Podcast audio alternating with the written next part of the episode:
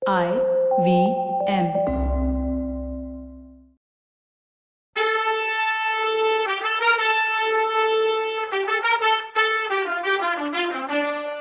வணக்கங்க, நான் கவிதா பேசுறேன். வெல்கம் டு கதை பாட்காஸ்டின் பொன்னியின் செல்வன். இது எபிசோட் நம்பர் 169. பெரிய பழுவேட்டரையரை காணும்னு சொல்லி தான் விம்மி அழும்போது வருத்தப்படாதேன்னு தனக்கே அறிவுரை சொன்ன நந்தினிய அதிசயமா பார்த்தா மணிமேகலை. இவ நெஞ்சு என்ன கல் நெஞ்சான்னு நினைச்சா அவளை பார்த்து அத நந்தினியும் புரிஞ்சுக்கிட்டா.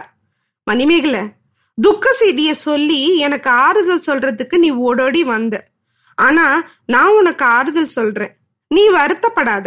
என் புருஷன் உயிருக்கு ஆபத்து ஒண்ணுமே வரல. அப்படி ஏதாவது நடந்திருந்தா என் உள் மனசு எனக்கே சொல்லி இருக்கும். அதனாலதான் நான் கவலைப்படல. ஆனா நீ கேள்விப்பட்டத இன்னும் விவரமா சொல்லு. என் மனசுல வேற ஒரு சந்தேகம் வேற வருதுன்னா. என்ன சந்தேகம்கான்னு கேட்டா மணிமேகலை. உன் அண்ணனும் பார்த்திபேந்திர பல்லவனும் சேர்ந்து என் புருஷனுக்கு ஏதாவது கெடுதல் பண்ண திட்டம் போட்டிருக்காங்களோ அப்படின்னு நினைக்கிறேன். அதுக்கு முன்னாடி ஜாக்கிரதையா இந்த மாதிரி ஒரு நியூஸ அவங்களே தயாரிச்சு பரவ விட்டுருப்பாங்களோ அப்படின்னு சொன்னான்.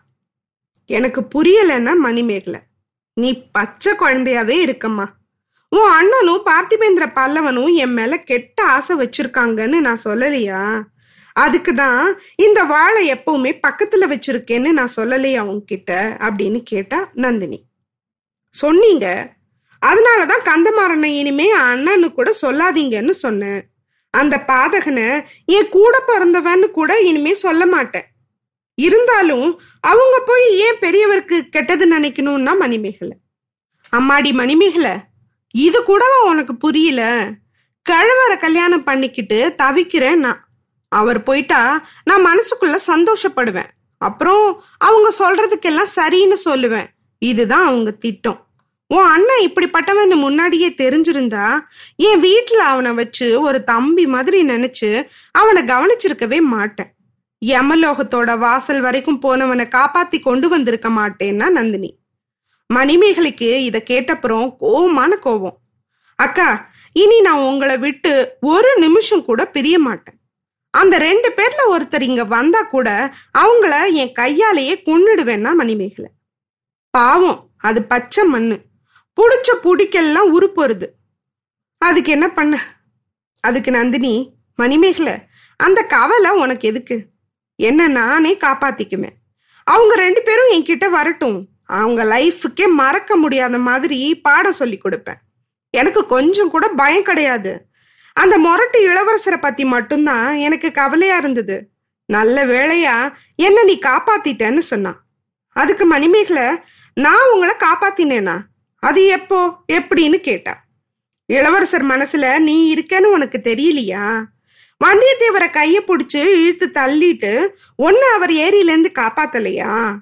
அதுக்கு காரணம் என்ன? அதுக்கு பின்னாடியும் நான் கவனிச்சுட்டு தான் இருக்கேன். உனக்கு அது தெரியலையா மணிமேகலைன்னு கேட்டா நந்தினி.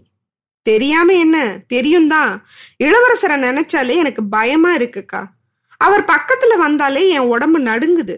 என் அண்ணன்னு ஒரு கிராதகம் இருக்கானே, அவன் வேற என் பிராணனை வாங்கிட்டு இருக்கான்னு சொன்னான். இளவரசரை நீ கல்யாணம் பண்ணிக்கணும்னு தானே கேட்டா நந்தினி.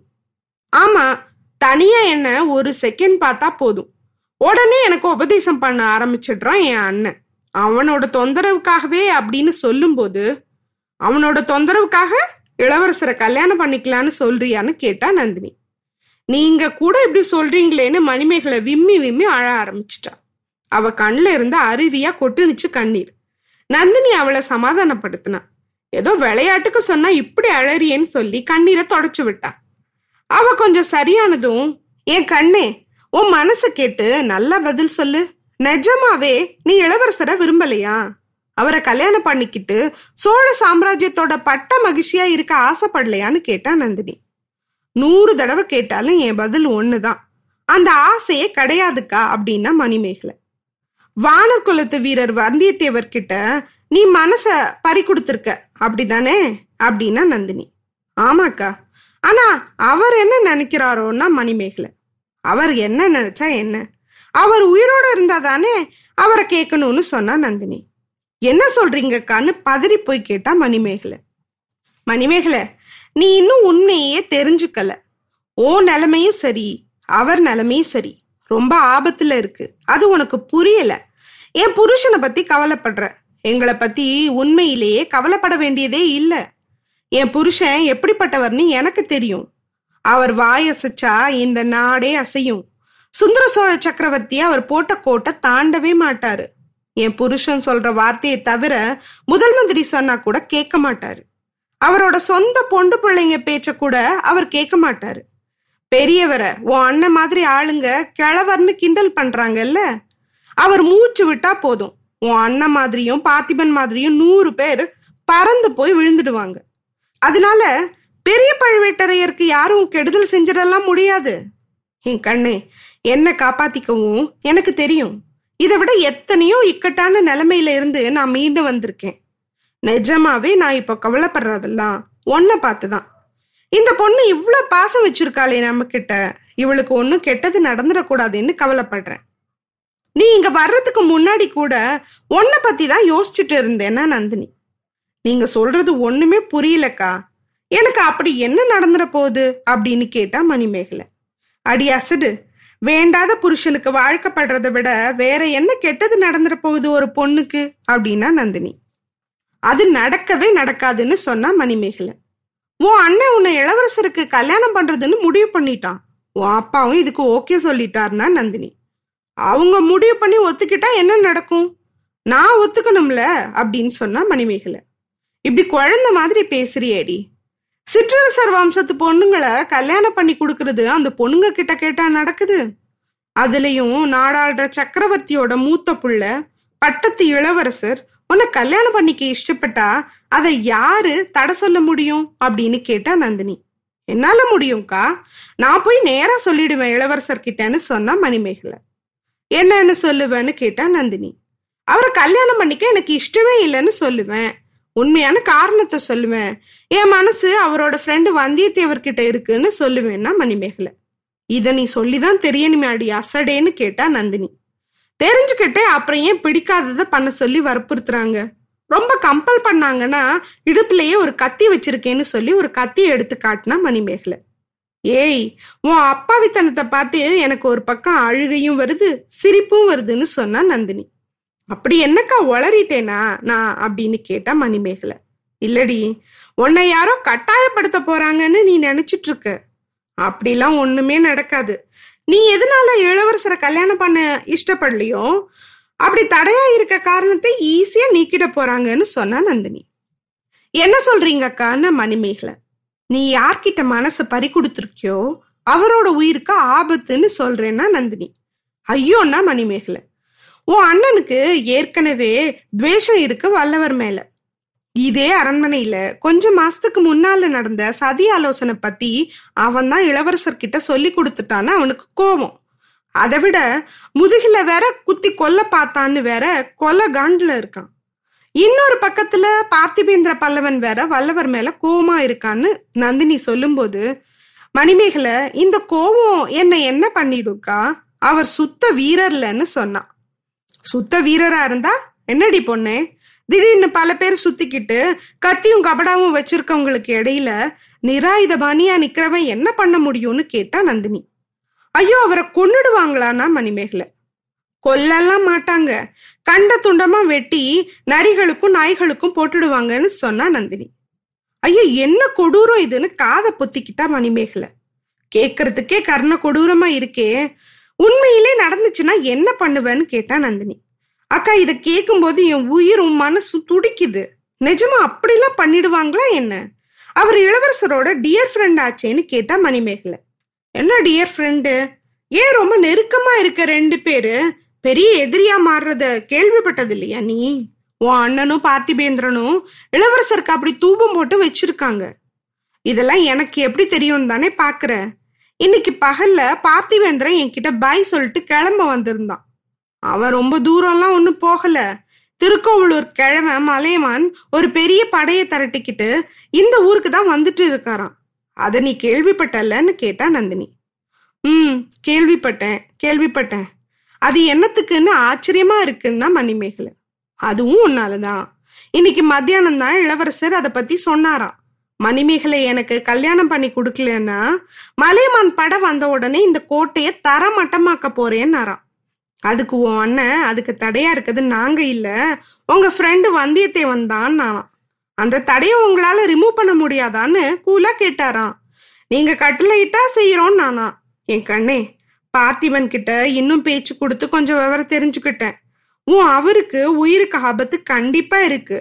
நீ முயற்சி எடுக்கலன்னா கல்யாணம் ஆறதுக்கு முன்னாடியே உன் புருஷனை இழந்துடுவேன்னு சொன்னா நந்தினி.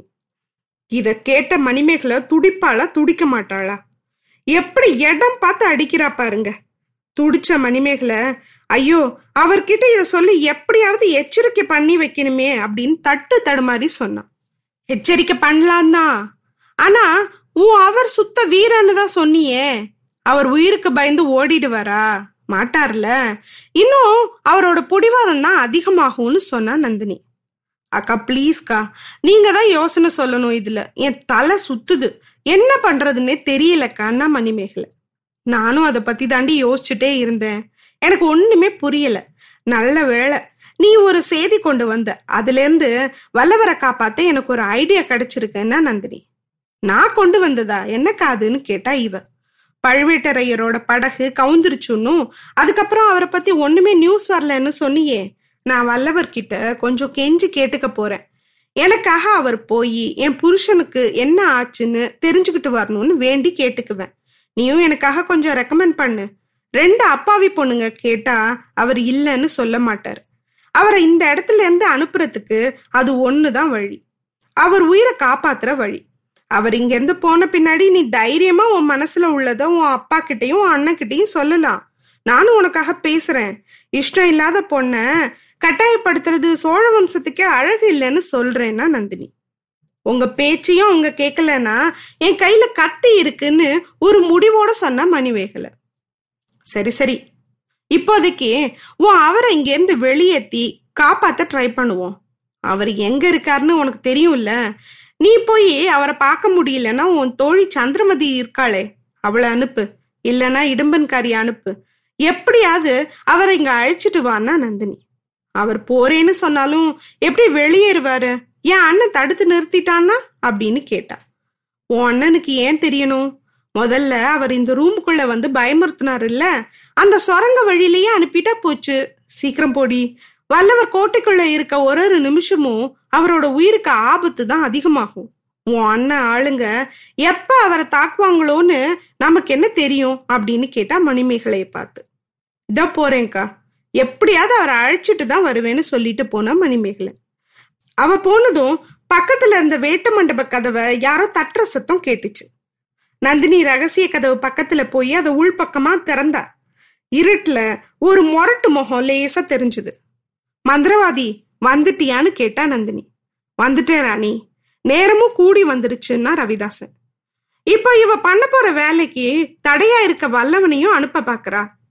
வல்லவன் இவ போட்டிருக்க தூண்டுல மாட்டுவானா? இவ பிளான் நடக்குமா? இவ குரூப் வேற ஒண்ணு கூடுறாங்களே, என்ன நடக்கும் அடுத்த எபிசோட்ல பாக்கலாம். அது வரைக்கும் நன்றி, வணக்கம்.